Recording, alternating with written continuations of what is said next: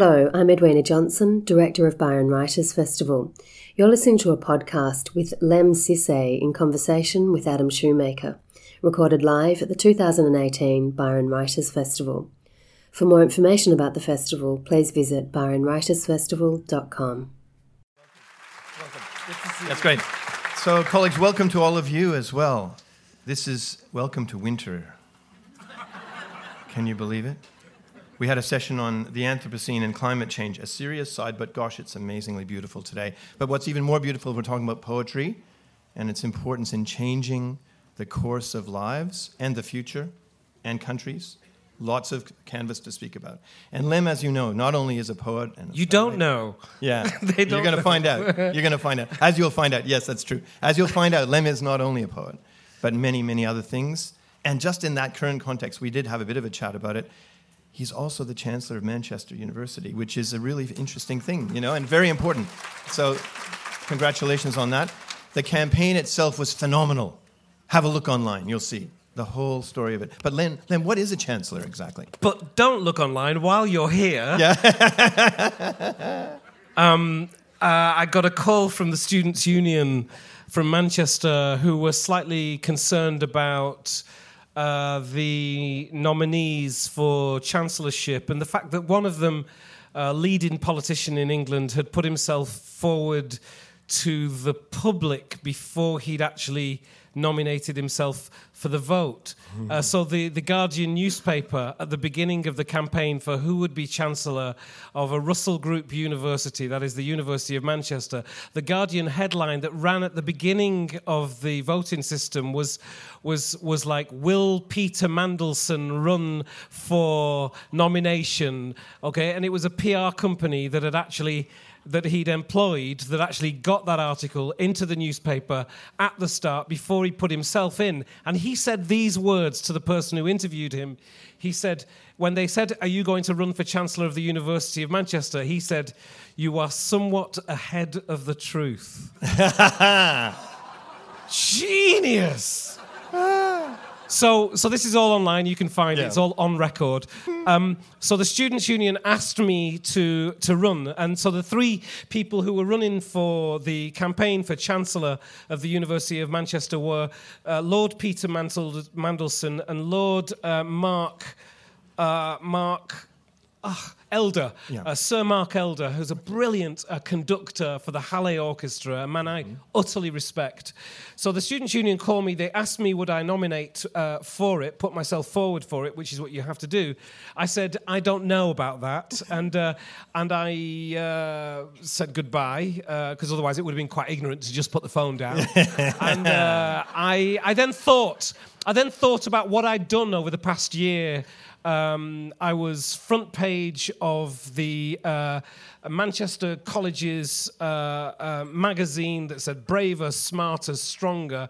I gave the keynote address to a thousand lecturers at the university at um, the Manchester Town Hall only six months earlier.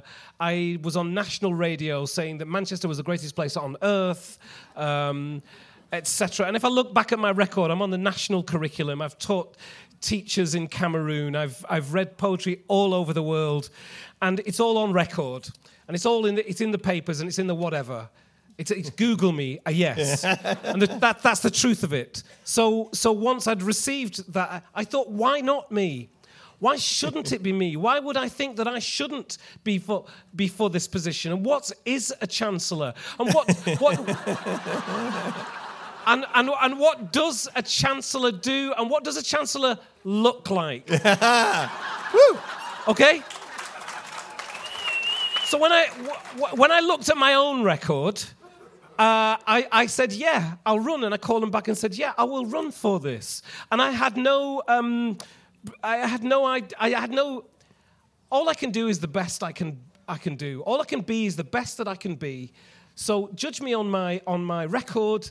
Uh, and, and the Students' Union said, thank you. And so, they, so I put myself, so there's me, Lord Peter Mandelson, Sir Mark Elder, and, and, and, and already Peter Mandelson is all over the press like a crazy guy, right? and, um, and, um, and, and, and, and, and I had three weeks. And on the second week, the Students' Union said to me, Yeah, no, we don't have a vote. Okay? I wondered why they were not getting back to me. okay? The voters were the General Assembly, of whom I am now the chair. They're the people who uh, meet every month to discuss the two billion turnover of the university. they are the alumni, the people who've been to the university and traveled all over the world. They are the lecturers. Those are the voters. Three weeks later, I received a call from the registrar. And he went through the votes numbers. Up until that point, I thought a registrar was something to do with medicine or a medical thing. and he he uh, and he counted the votes, and I won. Mm. And um, and it was national press the next day, etc., etc. And uh, Andrew Neil uh, on the Daily Show, which is a political show in uh, the, not the Daily Show, the Daily Politics. He said to uh, one of the other presenters, yeah. he said, "So Peter Mandelson, beaten by a poet from Wigan." All of those things I'm proud of. Yeah. That is why not? That is being a poet from Wigan. If an alien is going to come down to Earth to understand the human experience, political and personal, they will find out more through the poets and the poetry than through the politicians. Yeah, yeah. Period. Period. Well, look, it's a pretty amazing thing. And then when you took it further and actually had to, as it were, get your honorary doctorate, I thought that the chancellors awarded the honorary doctorates. Did you not have to sort of split yourself somehow? So we made a kind of history, and yeah. I'm, I'm, I'm, proud of this. Yeah. That a year earlier, the vice chancellor of the university, Dame Nancy Rothwell, an incredible scientist mm. who works in cancer in particular, and still. Um, she had called me and said that the university wanted to offer me an honorary doctorate for services to literature. So this is before she knew, mm-hmm. a year before she knew that I would be running for chancellor. this is the vice chancellor. So if you wanted a reason for me to, to, to, to, to go for vice chancellor, the university that I was going for chancellor was already offering me an honorary doctorate for the services that I'd given to literature. That, sorry, that was another thing that I forgot to say. This all sounds like I'm bragging. Let me just tell you. let me tell you. If you know where I'm from, like, like this isn't this isn't bragging. No. You know, do it, you're a success in my eyes if you can look in the mirror of a morning and know that you're okay. That has been my criteria since I was since I was became an adult at 18 to now, and it still is. I take one day at a time. Mm. Uh, and if you understand my story, you'll know why I have to. I have to live in that reality, in the reality of the present. What was the question? Oh, sorry. Oh, I know. I know now. How did you? I know, how did I know, you no, no, do I do know. Thing? I do know. So the point is, is that because I became chancellor, it just turned out that I had to give myself an honorary doctorate. I swear, right? This is history-making stuff, right? Um, so it's not really history-making stuff, but but um, but constitutionally, it was, a, it was, a, it was a difficulty for the university. So a brilliant writer, also who was brought up in care in that she was adopted, and mm. has a very similar story to me uh, Jeanette Winterson uh, was mm. charged with, with giving the, the speech that they give yeah. before they give you the honorary doctorate and then giving me an honorary, and then she gave it to me. That is one, you know, I have a theory about, can I speak about this? But yeah. just, just about. Yeah. I mean, about um, people who are brought up in children's homes or foster care or adopt, uh, adoption, about the fact that there is a prejudice against them quite often because of the nature of um, family, and that is to say that um, that the the heart of family is dysfunction is at the heart of all functioning families. Okay, this is my belief. Dysfunction is at the heart of all functioning families. And, uh, but, but, but, but outside of that dysfunction is the PR company of family, Uh, and the PR company is the one that goes around saying, Don't talk bad about my family, we're all right. no, you're not. No, it's not. And it's okay that it's not. right? The PR company is what, say, is, is what tries to prove to everybody else that the familial structure that you're in is actually perfect and that there are no problems in our house, and that you will show that and you'll replicate that perfection somewhere else or whatever. Anyway, this is why at school, when people say, hey, don't talk bad about my mother, don't, you know, when people say anything bad about your mother, what? It doesn't matter that your mother's probably beating you every night. I'm not saying she is. I'm just saying that dysfunction is at the heart of all functioning families, which is why Christmas dinner is so damn difficult. Family is a set of people taking photographs of the same event and then arguing in the editing suite as to which photographs will be used in the final film. Family is a set of disputed memories between one group of people over a lifetime. So, outside of that is the PR company, and that's what the advertisers sell things to you uh, wise. The, the perfect house, the perfect car, the perfect blah, the blah, blah, blah, meh, meh, meh, meh. the point is, is that the child in care in the children's home, the child who is fostered or adopted, who should never speak about it in their adult life, they are living, walking proof of the dysfunction at the heart of all functioning families. And that's why there is a living, breathing prejudice against them. If you're naughty, I'll send you to the children's home. Naughty kids don't go to children's homes kids who need care go into children's homes. Yeah. So that prejudice remains unchallenged and believed in society. And I believe that the writers of our society who wrote about Harry Potter, who wrote about Jane Eyre, who mm. wrote about Heathcliff the orphan, who wrote about the real life Moses who was adopted, who wrote about Superman who was adopted, Spider Man, Cinderella fostered by her sisters. The writers saw that a child who is without family will use extraordinary skills to deal with the extraordinary circumstance of being without family, who will have to not having the buffer of family to show their hatred or their anger or their love. We'll have to reach out further. And that's what Harry Potter did. He ran away. He had inappropriate conversations with adults on a one to one basis as a child. He saw visions. He saw his dead parents. He cried. He ran away. He yearned to be loved. He asked more from people than they were used to asking because he didn't have the familial structure where you normally do that in such a dysfunctional way, but you do. The point is, is that Jeanette Winterson is one of them. She was adopted. Mm-hmm. She was told that she was worthless. She was told that, that, that, God had all of that rubbish. And she saw through it, handled it, wrote about it, and lived. And I'm one of those as well. So for her to give me the honorary doctorate was an incredibly special thing. Yeah. Thank you, Jeanette. I am done. I am done with the idea that children who are brought up in care or in children's homes deserve sympathy from wider society, which just simply separates people. Mm. They deserve respect for what and who they are, and they deserve respect in, in our delivering of our services towards them. And don't tell me, and also don't tell me that a child in care shouldn't be naughty or shouldn't be bad. Who says to their own child, who judges them to be loved less if they're bad?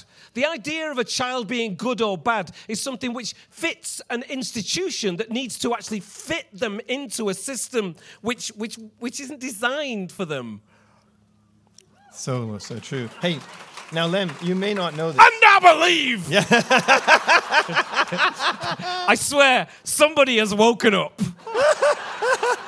Somebody's like, oh, strap yourself in, love. the term in conversation will never be the same. Uh, look, let me tell you something about this place that you may know, but actually, one of the care leavers of Australian history is on the $50 note.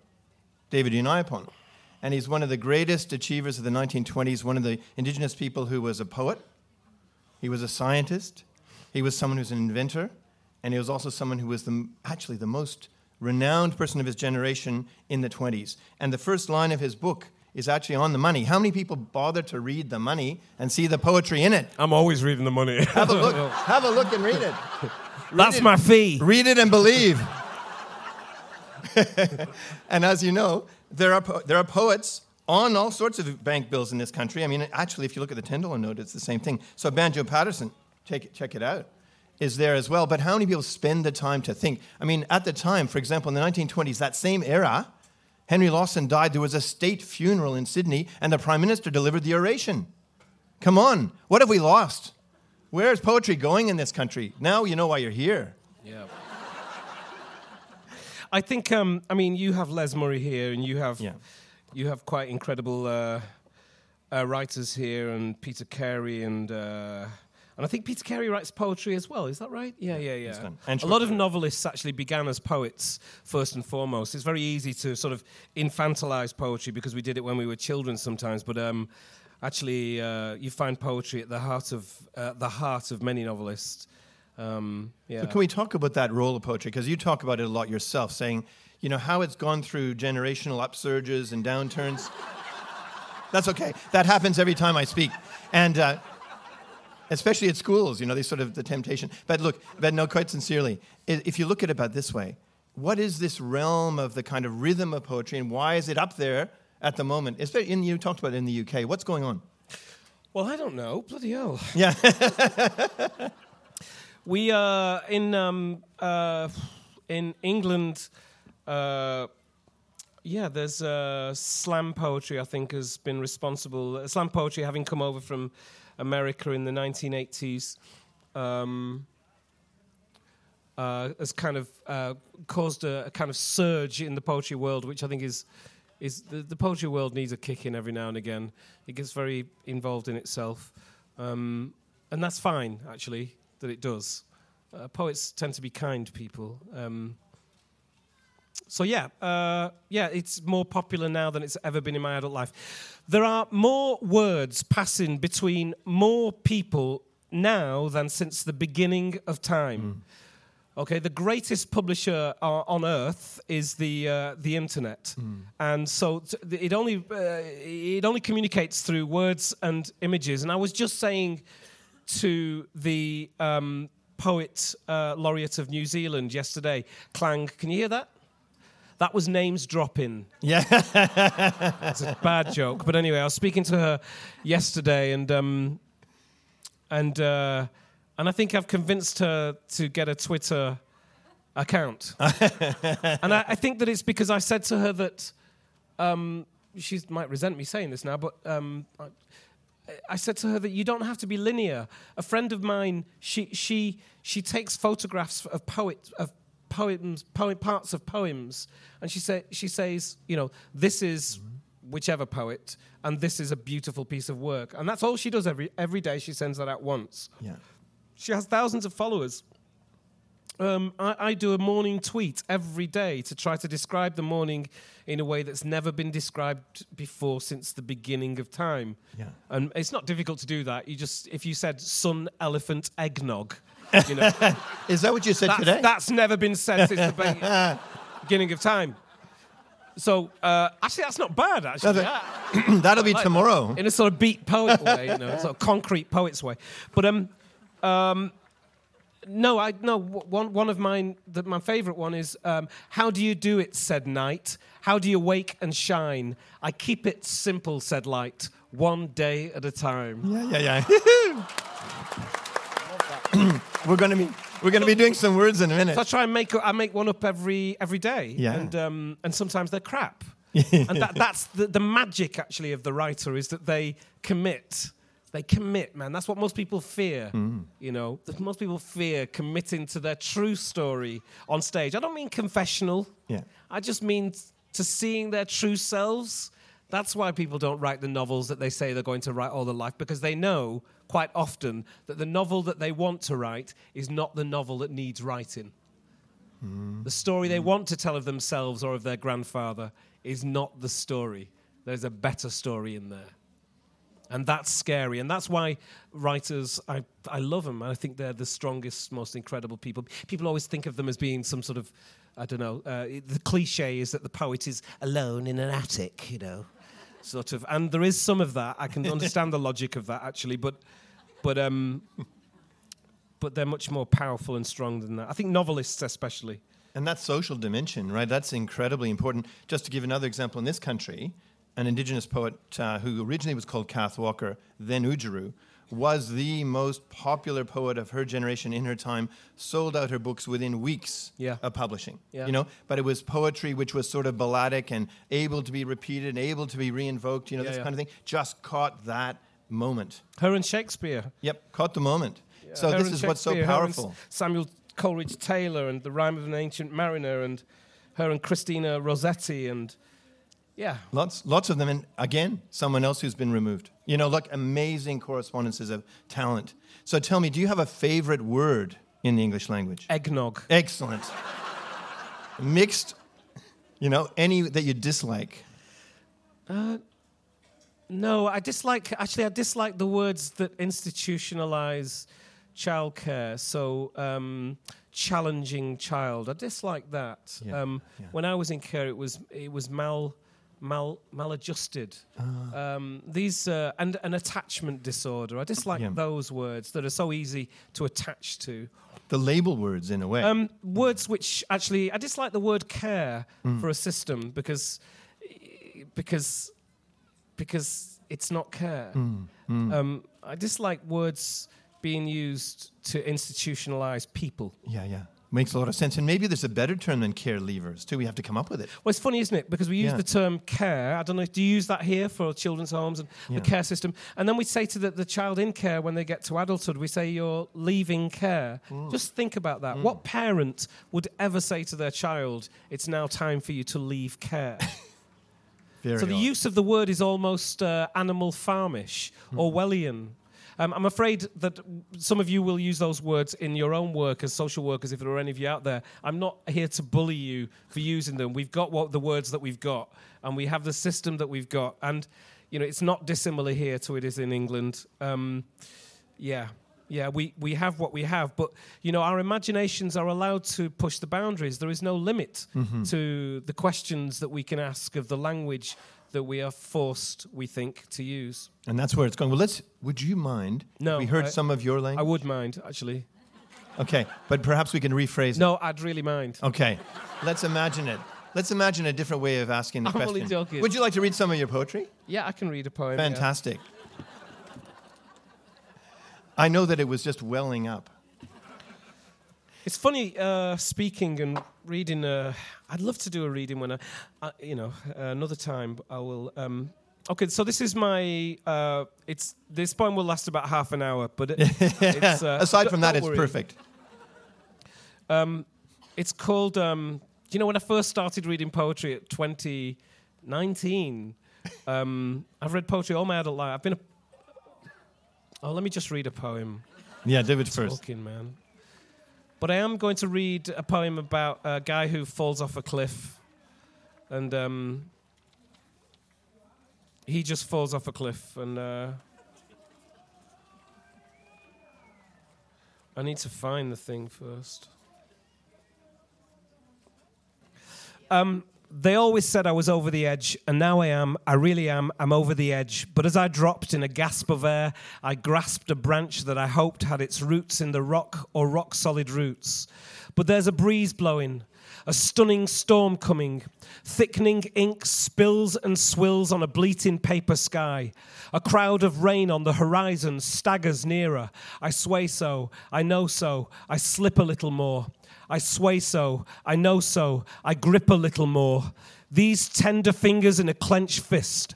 I must have slit my back when I fell. It hurts like a howl. It stings like a scowl. It weeps and stings again. And the skin splits and spits from my spine sides. And a pain develops muscles that create mouths that simulate sounds of whole cities screaming, There's a storm coming. A coming storm. Dust spits from the cliff top into my river eyes, forcing tears over the banks to flood me. I will not drown in them. I will not drown. I am hanging on. I am hanging on. I am hanging on. In the zip of a thick ribbon of wind, a god or a devil appears floating in front of me, and he tells me in a hunch of a New York accent, Let go. let go. Death is the beginning of the end of the beginning of the end of the beginning of the end of the beginning of the end. And he continues for 41 days and 41 nights of the end of the beginning of the end. And in a crack of lightning, the devil, the God, vanished. There's nothing more to concentrate on but a storm, the sky, my breaching back, and the cliff, and the edge, and the uprooting branch, and my knuckles so sore, cracked, and numb, they favor a knot of bleeding wood. If I look down, and I do look down, I can see that blood has poured from my back, seeped along the smoothness of my backside, slid under me, coiled its way seductively around my thighs, my knees, my ebonized legs. It pours in abundance the blood from my feet and skydives, and I watch those red tears fall forever and transform into explicit flowers as they reach the floor. I will not become one. I am hanging on. I am hanging on. I am hanging on. Whispers from above me. From above me, whispers gather the cliff ledge lined with edgy people of all colours, some humming, Amazing Grace others staring. Some I saw pointing down at my back and wincing. A bearded man with his hand on a Bible or a red book or a revolutionary book or a dark green book shouted down to me in sermonic tones deeper than the sea Let go in the name of. Let go! A nervous follower peeps over the edge and offers the advice that there's someone down there. Hey, they'll catch you. And before I get chance to answer them, they erupt into a sky shattering, Someone's crying, Lord, let go. Someone's crying, Lord, let go.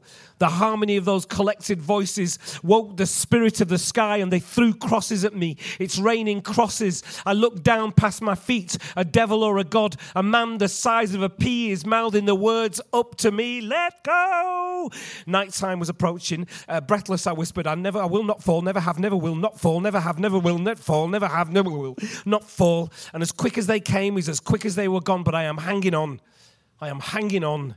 I am hanging on, and a darkness cloaked the horror of nighttime, of gangrenous spirits that fared upon open wounds. As lightning struck, I saw glimpses of their faces, demons whose countenance had slipped, whose fingers had stretched, whose nails had curled, whose breath stank so viciously that I spewed into the sea my mantra I am hanging on, I am hanging on, I am hanging on, I am hanging on throughout darkness and fear until sunrise and the stillness of morning breaking. I was a silhouette, me. A silhouette hanging from a branch against a chalky cliff, only the sound of my trickling blood, my breaking back, and the moaning sky for comfort. My shadow stretched across the cliff like a script title on handmade paper. The sulking storm retreated into the horizon to collect. Even the sea tried to throw off its reflection. And I listened more to the tearing of my back flesh as I hanged, the flapping wet skin of my bloodied back as it hanged, and tears painted salt veins along my ebonized skin. And as that stark sunlight skidded across a bloodied sky, I swear I sense the presence of two symmetrical shadows descending. They stretched seemingly, even pushed back the clouds seemingly.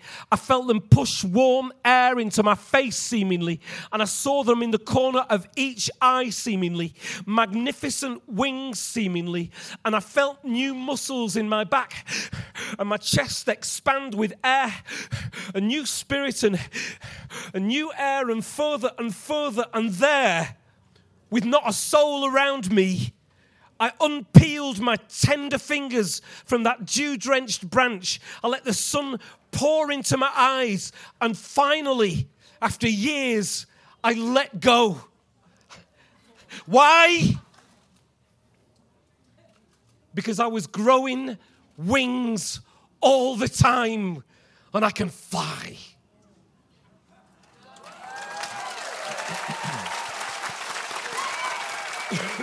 Thank you.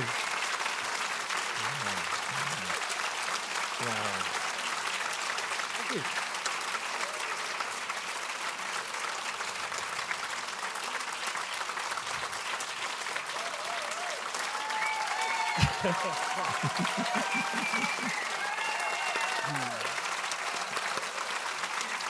Would you like to stand?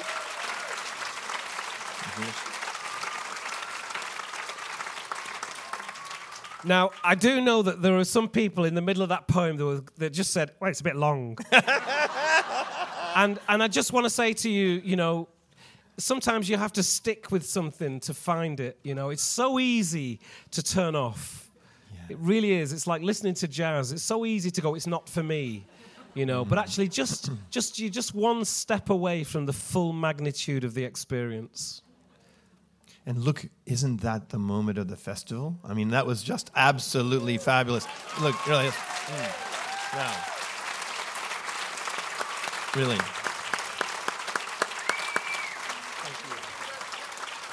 About who is comparing? What we're saying is the, la- the absolute magic of live theater, live poetry, live people, live ideas. Here it is. Thank you. Thank you again. man. Yeah. So, without that, we talked about this before. Which poem would you read? Which ones? Which, which thoughts? Which areas would you go into? And, and Lemn said, Well, it is a bit long, but no. It's not about length, it's about depth and breadth and power. Are we talking about poetry here? Yeah, not too. Okay, okay. Yeah. Shall we talk about poetry?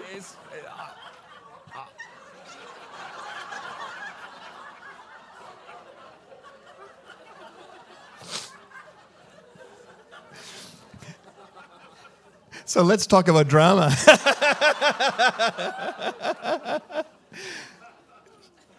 because let's face it, the, from the Olympics to the stage, you've been doing different venues of things too in the last five to ten years. Amazing experiences. So tell me what really resonated. You talked a lot about you know transforming your work into other performance venues and other performance types.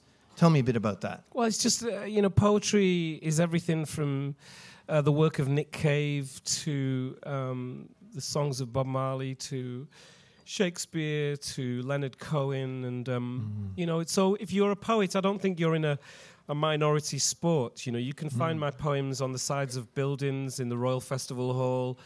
On the album of Leftfield, le- an album called Leftism, and that was a real you know so um and then you can find it on the national curriculum you know so I, I don't I, I- you know if you look at Shakespeare as well his work has been adapted into song into theater into opera so I don't think of poetry as a minority sport. It's No, on no. adverts on television. It's what people read at weddings and at funerals. Whenever people need a bridge between the spiritual and the physical, between the practical and the human, uh, you know, poetry always will condense the experience and um, and speak to the heart, and uh, that's a good thing, And- especially in the present condition.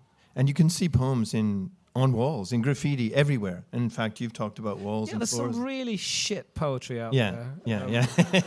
That's Uh, true. you know, I, I don't want to. Um, I don't want to. Uh, I mean, you, you can read mine and think it's some of it's shit. I, I'm, not, I'm not talking about other people. I, Yeah. I, I don't want to do that. I, I just, I just the idea that you don't like a particular kind of poetry doesn't mean to say that it's not poetry. You know, it's like, it's like. Um, it's like um, see it for how big it is, enjoy it for how massive it is. It's in all of the religions, you know. If you can only define that the kind of poetry that you like is the only kind of poetry, then you're selling poetry down the down the river, and uh, and it's a shame to do that. And people do that in any area. The performance poets do it to the to the so-called page poets, and the so-called page poets do it to the performance poets. It's like you know, just get off each other, man, and get on. Do do what you do. You know, write, perform, read, um, share, be kind. yeah, and there's so much of that, so much talent to be had, so much to be encouraged. Yeah, there is, and I, I enjoy encouraging talents. I like y- young poets, but I I will break their legs uh, at some point, just so that they can't walk. Um, I'm very competitive in that way. right. So is this this is the link with the Olympics? This is all a scam. yeah, yeah. so how were you chosen? It's funny. The more you give away, the more you get. Yeah, yeah. you know yeah. that is actually true. You know, Yeah, yeah. it's quite incredible. It's quite beautiful to to practice that. So you talked about how you were chosen as chancellor. How did it happen in terms of the London Olympics? How did that how did that occur? Well, that was the. I mean, it, it, that was the Olympic. Uh, what were they called? The OAC or something? The Olympic. Uh, whatever they were, yeah, they had a name. They, they, it changed when the actual Olympics happened. They became something else because they, you know it was a different part of the the growth of the project. So they took me onto the site and they wanted they commissioned me uh, to write a poem about the Olympics and they wanted me to find the poem. So they took me when the area where the Olympics is being uh, built, they took me around and uh, gave me lots of research, and I found that there was a matchmaking factory in East London that was run by women. Uh, that was yeah, that it was run by a man, but it was worked by women uh, making matches, and they were the first documented strike striking action of the trade union movement. So they were the first strikers, and that's actually that's actually written into the trade union uh, in the trade union hall in in London. So I found them, and then I found an article by a woman called Annie Besant, who later became a suffragette, but this was before the suffragettes. And it was uh, entitled, the article was written in 1886, and it was entitled White Slavery. White Slavery was the title of the article. And at the end of the article, it's, she said, if only there was a poet to speak for these women, women. And when I found that bit of research, I knew the poem that I was going to write. Yeah. And it was all about the word strike Yep. as in to strike the match, as in to Mm. strike the Olympic uh, torch, as in Mm-hmm. to go on strike. And I had these women as spark catchers. It's ca- the poem's called Spark Catchers. Mm-hmm. catchers, yeah. And I had them at night uh, practicing spark catching because if there was one spark in that factory, the whole thing would blow. So they, they, they used to practice under a full moon. Uh, catching sparks in a circle of women. I'm, I'm very proud of, of the poem. Uh, it's not as good as it could be, uh, just because of the deadline, um, etc. But um, yeah, and that was the poem. The beauty of it is, is that the whole Olympic site is sponsored by Visa. and I have a poem about a group of women going on strike. and I, I insisted that my name was with my, I, it's the only place I want my name is with my poetry. Mm. I- I- it's not worth anything. Mm. I- I- it's everything to me. Yeah. So, and they said no, no artist on the Olympic site can have their name next to the artwork because everything's sponsored by Visa. Yeah. So, but I got my name next to my poem, Oh wow. and then and then after that, all of the other poets did. So I was the first poet to be commissioned to write uh, for the Olympics because it was so successful. Lots of other uh, poets were then commissioned. Carol Ann Duffy, the poet laureate, Caroline Bird, uh, Jo Shapcott, um, and I think one other. Anyway, that's the story. But reclaiming your name, that's a big theme in your life too. I mean, all the way through, getting it back, honoring it, and celebrating the name. Yeah, I, for the first sort of 18 years of my life, I thought my name was Norman. it's tattooed onto my hand. There's the proof. Um, the social, when I was uh, a child, when I was a. When my mum came to England to study uh, from Ethiopia, a place that had never been colonized, um, uh, that was in its heyday of Haile Selassie's kind of promotion of uh, the younger generation as uh, get educated around the world and bring back their education to Ethiopia. She found herself to be pregnant, so she asked a social worker in England, could she have me fostered for a short period of time? The social worker had no intention of giving me back to her, none. She'd gone into the 1960s film Philomena. You know Philomena? I know Steve. yep. I know Steve Coogan. Yeah. I know him, and uh, and I know Philomena, and um, and she arrived. Remember, right in the middle of that, she was pregnant in Berkshire. They sent her to the cold, dark north of England to have a baby in a mother and baby's home. Women get pregnant. That's the deal. That's that's how we're all here. That's it's not a shock. So she, so she's sent to the north of England. She's in a mother and baby home. And the primary purpose of this mother and baby home is to make those women feel A, guilty for being pregnant and not having a, having a father, and B, to get rid of their child and have them adopted. Most of those women were on the bridge between childhood and adulthood, never having heard the word adoption before, had been actually cast out of their homes by their own family. This isn't about nuns and social workers. Hmm. This is about a prejudice that was right in our society. It was in the terraced houses, it was in the twitching curtains, it was in the false PR company idea of what a family should be to uphold the state and the church. We're the guilty ones. It's really easy for us to point at the churches. We're part of it. When we point at a woman and we're like, look at that woman there, she's on drugs, she's not got this, look at her, she shouldn't have children. That is the beginning of stealing children. That's the beginning of all of those institutions. That's what allows those systems to be uh, to, to, to, to, to rise up. Like you take in poison, you get spots and what have you. That's how those things came. We are responsible. We're so damn sanctimonious. Anyway, um, sorry. But it's really important. It's really important because if we don't recognize that, we're just going to do it all over again. And again and again and again. And it'll be 40 years' time that you realize what you've done now with the care system etc. So it's a real review of who and what and how we are, how we look at other, particularly women, particularly women who are pregnant without a husband. How do we look at them? How do we find allegiance with each other by the way that we look at them? And what systems are then used that we think are right, that, that, that, that, that, that, that punish those people and therefore their children. So my mum came into the middle of that, to the mother and baby home. The adopting parents were the consumers, the social workers and the nuns were the farmers the mother was the earth, and the child was the crop. It was the perfect industrious system. As long as we let that child know that his mother hated him and didn't want him anyway in the first place. And of course, we all know women actually who hated and didn't want their children while they were pregnant, don't we? We don't. We actually don't. We have to, and that's why how prejudice comes up. That's we have to cultivate that idea so that we can we can justify what we do to people like that in those situations. So, anyway, my mum lying in that bed in that mother and baby home would not sign the adoption mm, papers mm. to the social worker. She said, I want him fostered while I study, then I'm taking him back to Ethiopia. Yeah. Um, and uh, and the social worker gave me to foster parents and said, Treat this as an adoption. He's yours forever. His name is Norman. They wanted to call me Mark after Mark in the Bible. So my name was Norman Mark Greenwood because of their image of Africa because they're an image of whatever. Mm. My mother was an evil woman who wouldn't sign the adoption papers, and that was the narrative that was told to me. And that's what I believed. And they were my mum and dad, and they were the best thing on earth. And my granddad was Duncan Munro from Lochinver, and, and, and my grandma was, was, was, was English, and he married sort of in, in exile in deepest Lancashire. And, um, and I was the only black kid there. And, and, and, and they thought that calling me Norman would make a difference. I mean, everybody, and the sad thing about this is that everybody, because nobody questioned it, everybody thought or convinced themselves that they were all doing the right thing. That's how you get blindsided. Just get a lot of people who agree exactly with what you're doing.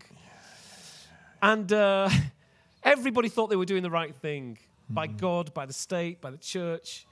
And at 12 years of age, my foster parents uh, deemed that the devil was inside of me. Um, uh, and I just, I've said this before, but I just wish I'd have been sat at the breakfast table and gone, pass me the ketchup, you know. just, you know, also projectile vomited or something, you know what I mean?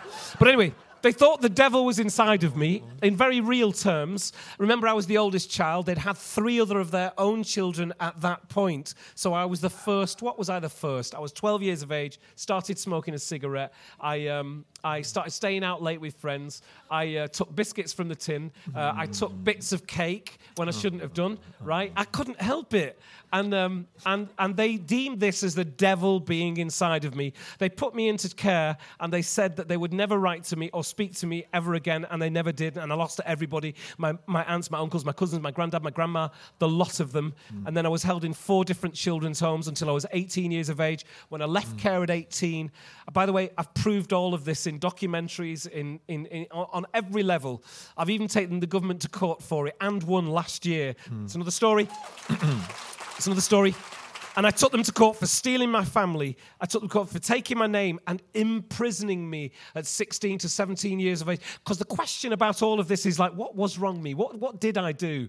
That's the question. What did I do that cultivated this situation? And I didn't do everything, but the, anything. But the question, other than be a, t- a teenager, but the question that you are asking yourself in me telling you this story is exactly the question that I was left with when I went into care. What is wrong with me? What did I do wrong? What, why am I bad? Am I because for everybody to leave me in such a way, I must there's something must be wrong. Mm. I was an adolescent. I was doing adolescent things and they'd not had an adolescent before. And many of you who've had adolescents will know that it is like the devil is inside of them. but they actually did not make the distinction. And they, they said the cruelest thing we didn't know who you were going to become. So, but never mind them saying that explicitly, they did that by their actions. I lost everybody. Ended up imprisoned as a child, also illegally, because there was no family who was going to complain about it. I then spent all of my adult life, though, writing poetry, knowing that I would use whatever resources that came from writing poetry to find my family. And like in the middle of my career, you know, somebody said, Will this man not do anything for publicity? because it seemed to them that, that I was trying to sell my poetry by my backstory. They was that cynical. But what I did know is that if family is a group of people proving that each other exists over a lifetime, at 18 years of age when I left care, I knew that nobody knew me longer than a year. Mm. And that all family is is a group of people proving that each other exists over a lifetime. And I did not have anybody to prove that I existed. So, documentary evidence is me being in a newspaper. That proves that I was alive at some particular point in time. And I knew that at 18, 19, 20, 21 years of age when I was in the Guardian newspaper and they said, Lemn Sissay has success written all over his forehead. And I knew that that was dangerous for me hmm. because I had no one. I was relative to no one. There are people who say to me, hey, well, listen, pal, family's not all of that. I didn't say it was all of that. Don't you think that I'm living testament to know that family isn't all that. I never looked for a functioning, functional family. I understand the dysfunction of families because I've not been able to live the lie. And by the way, I'm not, lie is a strong word. Um, love, is, love is a beautiful thing that can happen in a family where it means that you have secrets and you don't speak about them. And sometimes it's good not to speak about the secrets. Sometimes it's good to hold yourselves in mind. And I never, I didn't have anybody to hold me in mind. I had to find my family throughout my adult life and write poems. And I'm a creative. And, uh, and I've, I've done it all. I've found my family, and now I've got a fully dysfunctional family just like everybody else. That's right. Because when you find your family, I'm sorry, but when you find your family, just imagine somebody walking into your front room now and saying, Your mother slept with somebody else, and uh, I'm the oldest one. You know, it's not all roses, man. Just imagine somebody did that in your house. You may throw a party first. But, but we hold you in mind. We hold you in mind. Yeah, and think, thank you for that. Yeah, yeah. We hold yeah. you in mind because that's incredibly open and also well, it's I've incredibly never, creative. the thing about being open is, is that I've never, I've never, I, I, I have never had a family to keep secrets from. So mm. the idea, people often say to me, "Oh, you're very brave," or "You're very open," and I'm just like, "Well, actually, I'm not. I, I've not had the, uh, it's, it's not. I've not had that thing where mm-hmm. you hold somebody else in mind, for example. Yeah, you know. Yeah. Um, I get it. Uh, so it's quite but creativity is such a big thing. I mean, when you think about it, those the poems, the work that you're doing and seeing it through all the way through. Gee, the future is incredible to imagine. Here you are, and at this point in time, are we lucky or not to have heard this? I mean, honestly, I am. I'm lucky. Yeah, we both know, feel it. And I, I, think that. Um, oh God, I think that you know some of the bad things that we think of have happened to us. They're like bridges. I'm not saying you know, I'm not doing that show me your wounds thing, but but but we have the we have the opportunity to build bridges to each other. So rather than my experience being a ravine between mm. uh, people, mm-hmm. it's actually it, it it's actually helped me to hone my skills as a bridge builder. Yeah, yeah. And the biggest thing that I learned, I think, is that um, I couldn't do it alone, mm. and uh, and to ask for help, and to get therapy, and to stop drinking. Wow. Wow. And as you have said, we've gone an amazing full circle from function to dysfunction and back again to the top. And I'm going to bring that university image back just at the end here because, as you've said, paraphrasing, universities are not the repositories of all knowledge, but they are a citadel of knowledge. And they actually are something special where these things can be debated, seen, yeah. learned, and explored. And that's a wonderful thing. So we're so proud that you're part of a, a university family as well. Yeah, we are. Yeah, my university family. I'm. Um, I'm not here as chancellor. Really, I'm here as me as a poet. So I don't want to. Uh, ah, it is what it is. But but um, I uh, yeah, I'm proud to be chancellor of uh, Russell Group University that has. Um, that has social responsibility as its central goal. So this is not like social responsibility as an add-on. Yeah. This is we assess our growth and our development and our um, a- a- achievements uh, with three goals. One of which is social responsibility. I'm particularly proud of that. We're the only Russell Group university to have social responsibility as a central goal. Yeah, we live it too. Colleagues, would you join us in thanking Lemn for Thank you. sealed and delivered? Okay, that's good.